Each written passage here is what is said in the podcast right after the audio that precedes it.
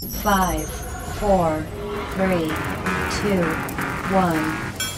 Ha llegado el momento.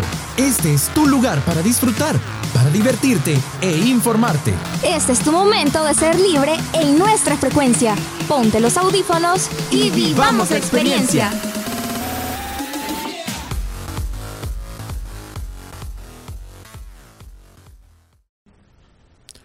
El pacto de la oscuridad. Hola a todos. Vengo a contarles una historia muy inquietante. Es diferente a las típicas historias de terror que siguen el mismo patrón de lo sobrenatural y a menudo son pura imaginación. Esta no lo es, se los aseguro. Estoy aquí para contarles algo que realmente sucedió. Está ambientada en un país que estaba atravesando un conflicto armado donde una persona muy adinerada cometió numerosas atrocidades contra jóvenes.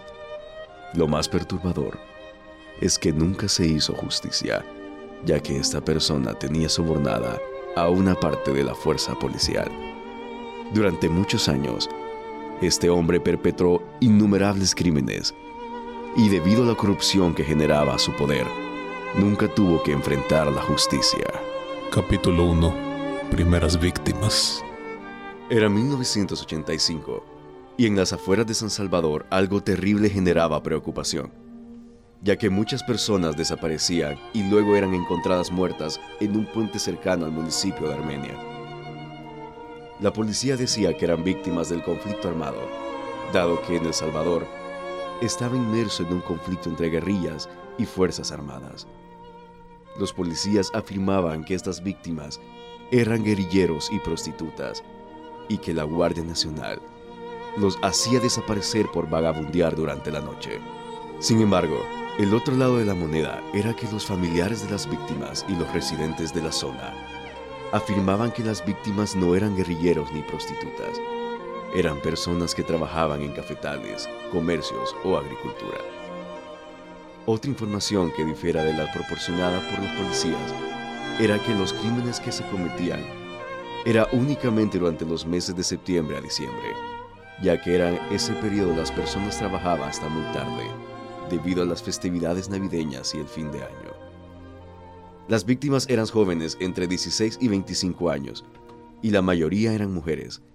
El modus operandi de Lechor no coincidía con el de los militares, ya que estos desaparecían a la gente, sacándolo de sus casas y este asesino elegía a una sola persona de la calle, aproximadamente una vez a la semana.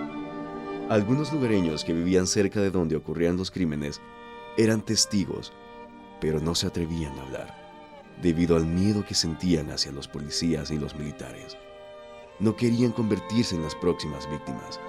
Sin embargo, los lugareños habían normalizado las desapariciones y cada vez que sabían sobre un nuevo cadáver, las conversaciones en voz baja abundaban. Algunos decían que eran obra de una sola persona, lo que volvía el tema aún más inquietante. Quienes se aventuraban a conjeturar sobre el posible asesino hablaban de un hombre alto, considerablemente distinto a un lugareño promedio, y solía vestirse de negro, y los rumores describían siempre con un cigarro encendido en la mano.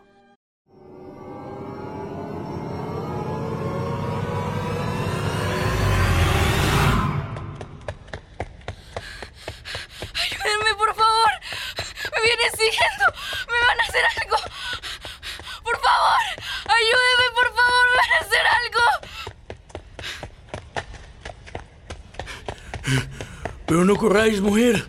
No tengáis miedo a la muerte. La doncella debe ser sacrificada para satisfacer el hambre del lobo. Ayúdeme, por favor. Ayúdeme. Capítulo 2. Orígenes.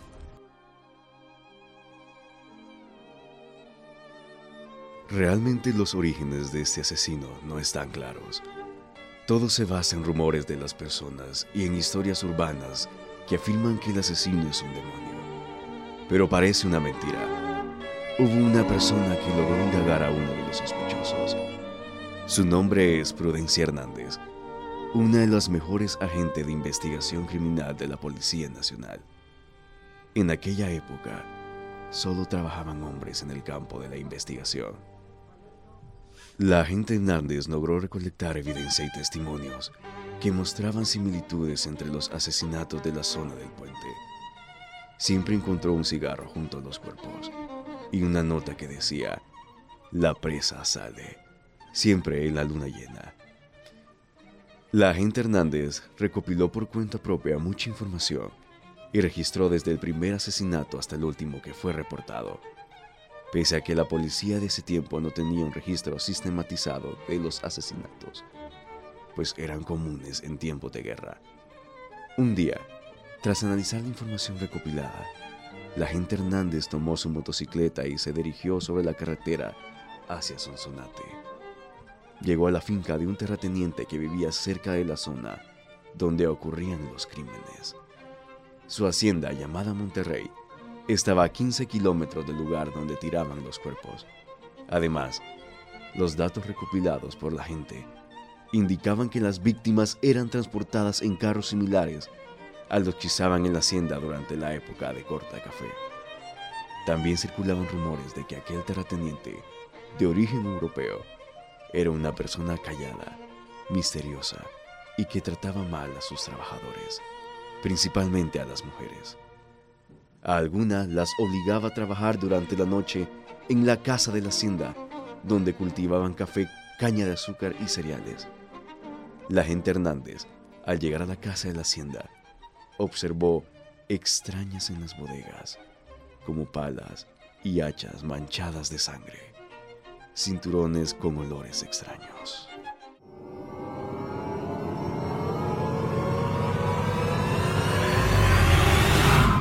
Ahí encontró una de las pistas que podría usarse en contra del presunto asesino. El hacendado hablaba castellano y gallego, y el asesino dejaba notas en castellano. La gente Hernández tocó la puerta del despacho de la hacienda, en cuyo dintel estaba grabado el nombre de Felipe Aragón de la Cuesta.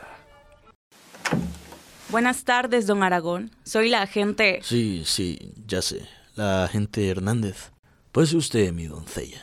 Eh, siéntese, por favor. ¿Cómo está?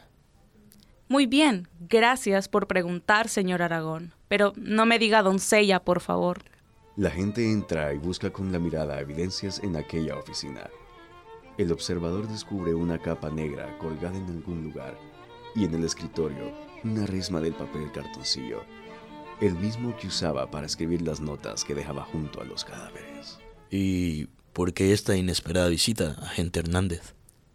Quería preguntarle si sabe algo sobre las jóvenes asesinadas aquí cerca de su hacienda y si desea que le brindemos seguridad a usted y a sus empleados. Por favor, agente Hernández. Por esa estupidez viene. Esas jovencitas son prostitutas y guerrilleras. Así ya lo ha dicho la autoridad. Bueno, ustedes mismos. Realmente un favor están haciendo a la sociedad. Y realmente no necesito seguridad. Igual se lo agradezco. Señor Aragón, no se burle de las víctimas, no son prostitutas y también son víctimas de la inseguridad que vive este país. Es que realmente no necesito seguridad. Yo solo salgo a altas horas de la noche, pues a cazar venados por la finca. Esa gente es asesinada por algo. Algo hacen o algo deben. Señor Aragón, veo que le gusta mucho el tema de la cacería y de la muerte. ¿No le teme a la sangre? Agente Hernández, salga de mi casa, por favor. No quiero nada de usted. Estoy muy ocupado. Eh, ya van a ser las 4 de la tarde y vamos a comenzar a recibir eh, el café que traen los cortadores. Ya, ya no tengo tiempo para perderlo. Si viene a mi hacienda otra vez con tonterías, hago que le quiten el empleo a usted y a su familia. Me da igual. No importa a qué vengáis o si vienen de la central. Vete a tomar por culo.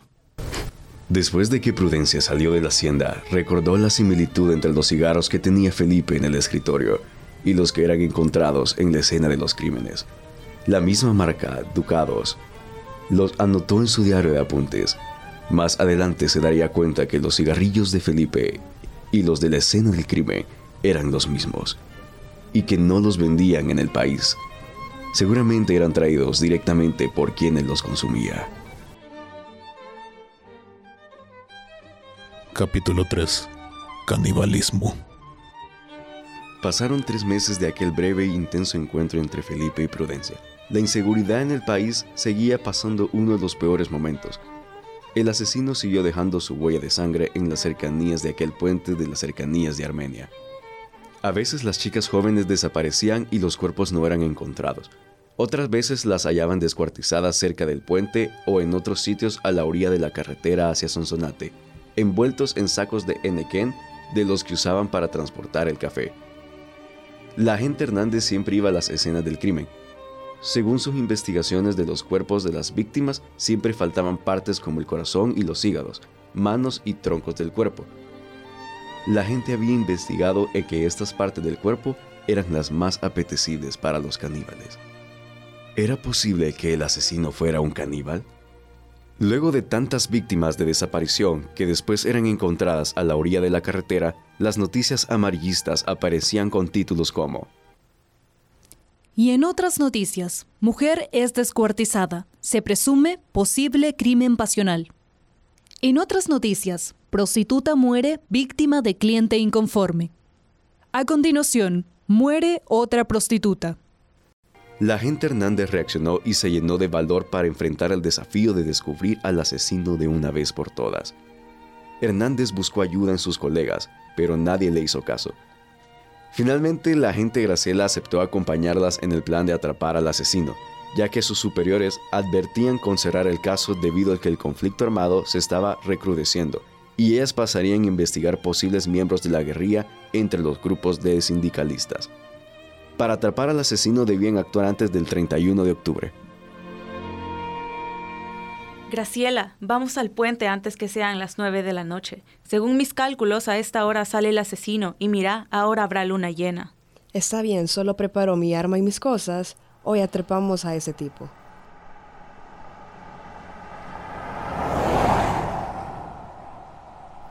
Llegamos al lugar, Graciela. Tené cuidado, ojalá no seamos víctimas de ese demonio. Mantenete alerta. Qué extraño lugar.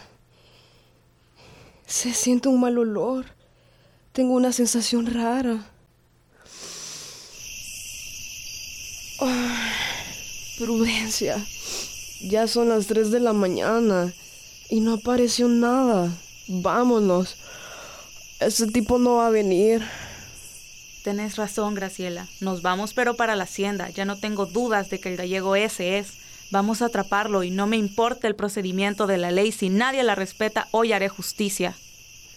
Prudencia y Graciela van hacia la hacienda del asesino. Mira, Graciela, no hay nadie en la hacienda y tampoco hay luces encendidas. Ha de ser por la hora. Son las tres y media de la mañana.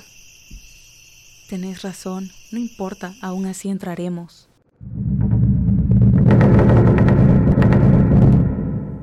Prudencia y Graciela entraron a la hacienda, pero no había nadie allí y parecía que nadie había vivido en meses.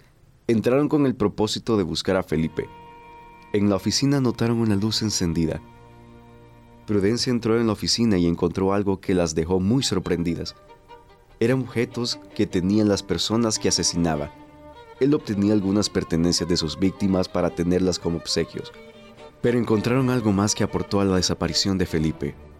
Cuando Prudencia estaba tocando las pertenencias de las víctimas para recolectarlas para pruebas, Prudencia cuando estaba recolectando se deslizó y por la caída rompe el suelo de la oficina y observa una luz de un foco de bombilla.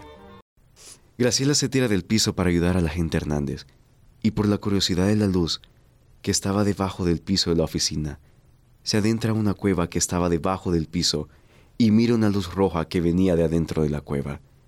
Y se miraba una silueta de un hombre sentado en un sillón escuchando a todo volumen una canción clásica. Graciela, eh, ¿estás viendo lo mismo que yo? ¿Será que es Felipe?